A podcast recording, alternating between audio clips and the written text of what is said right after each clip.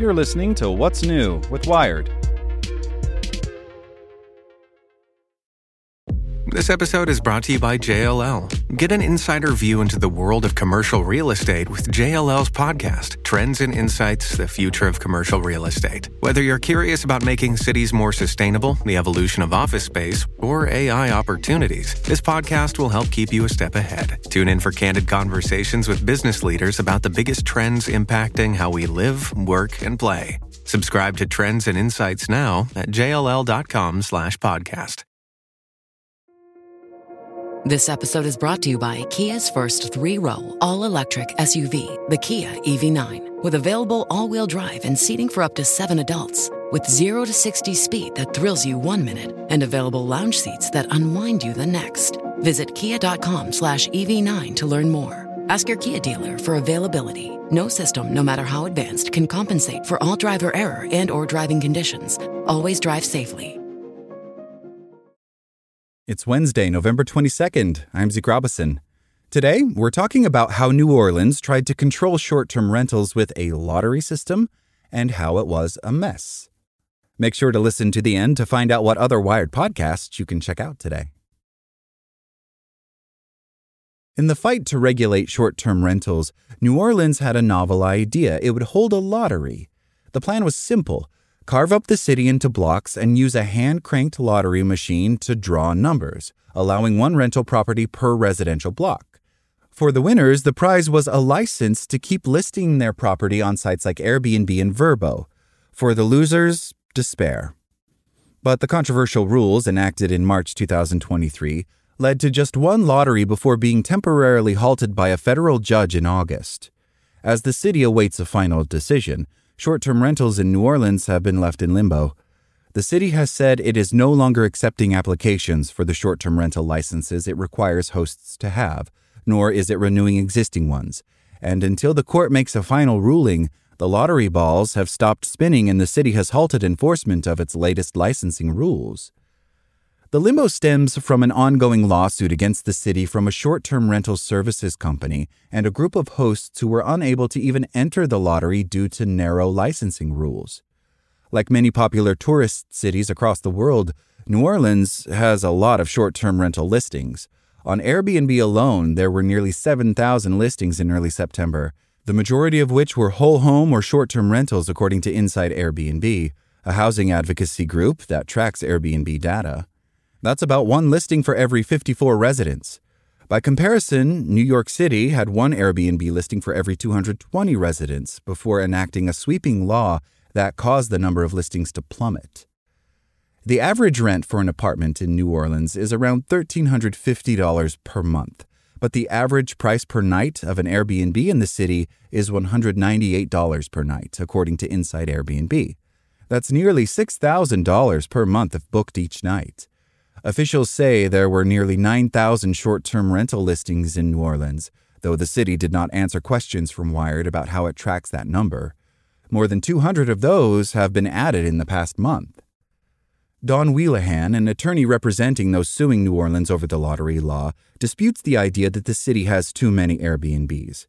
In a court document that uses city data, Wheelahan mapped which blocks would have multiple short term rental applications and found most only had one applicant, while more than 50 blocks had three or four applicants and only one block had five applicants. I just don't see that there's any proliferation of short term rentals, Wheelahan claims. Whole home rentals, the sort of bland and luxury stays that have become popular for travelers, are the ones perceived to eat away at housing stock and can be owned by big time landlords. New Orleans has tried and failed to stamp those out. Last summer, a federal court blocked another New Orleans law intending to ban whole home short term rentals, ruling that it interfered with interstate commerce by barring people from out of state from owning and operating rentals in the city. Under the new halted rule, people can own out of state, but there must be a host living on the property. New Orleans wants to see the lawsuit resolved so it can provide certainty and stability in this area of law for all citizens of New Orleans, says Ashley Becknell, the chief zoning official with the city's Department of Safety and Permits. The city maintains that the laws enacted this year are constitutional, and it is hopeful that the injunction will be lifted in the near future. In New Orleans, housing advocates say short term rentals are hurting local residents, many of whom work in the tourism industry, and pushing them farther from the French Quarter, the city's hub of bars, restaurants, and clubs. But residents fighting against the proliferation of short term rentals face a Sisyphean task. It's an industry that requires a lot of work to regulate because the short term rental companies don't want to be regulated, claims Alan Johnson, president of the Faubourg Marigny Improvement Association, a neighborhood group in the district next to New Orleans' French Quarter. It's not really an industry that you can come to some sort of settlement with, he argues. When one attempt at regulation fails and another is introduced, Johnson adds, there are new plaintiffs ready to challenge them. It's starting to feel like a game of whack a mole for legislatures. And for short term rental hosts, the confusion and erratic shifts in regulation bring frustration and financial loss. Elisa Cool Murphy, a real estate agent, was operating a small Airbnb attached to her home in New Orleans. She says she entered the lottery for a license this summer before the court put a pause to the law.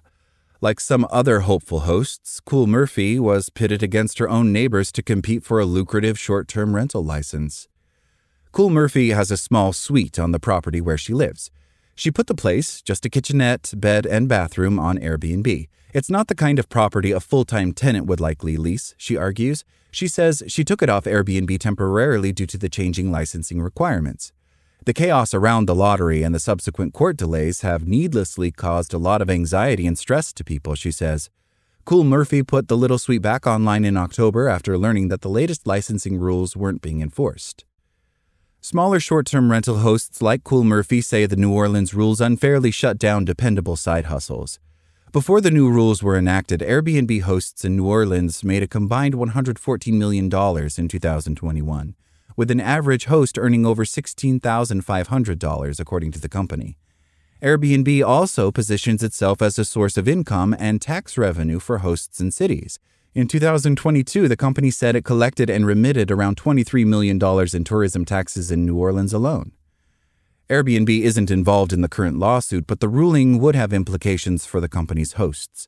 The majority of hosts in New Orleans share just one home, and one third say the income from home sharing has helped them avoid foreclosure for eviction, Nia Brown, an Airbnb regional policy manager, tells Wired. We believe there is a path forward to craft a sensible alternative to the current rules and hope lawmakers will bring all stakeholders, including our host community, to the table to find common ground.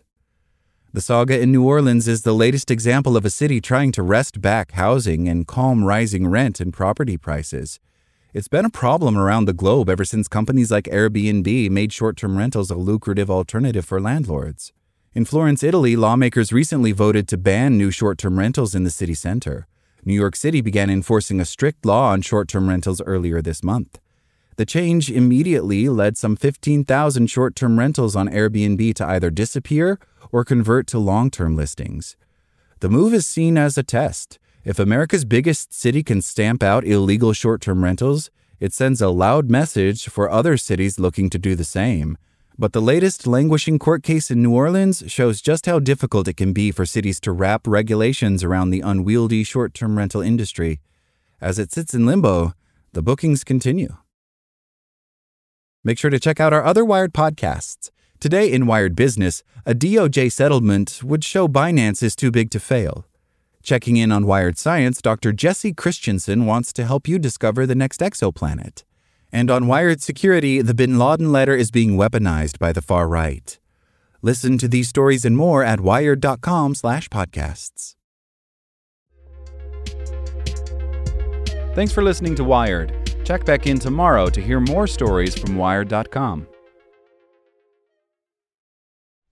If you like this podcast, can we recommend another one? It's called Big Picture Science. You can hear it wherever you get your podcasts, and its name tells part of the story the big picture questions and the most interesting research in science. Seth and I are the hosts. Seth is a scientist. I am Molly, and I'm a science journalist. And we talk to people smarter than us, and we have fun along the way.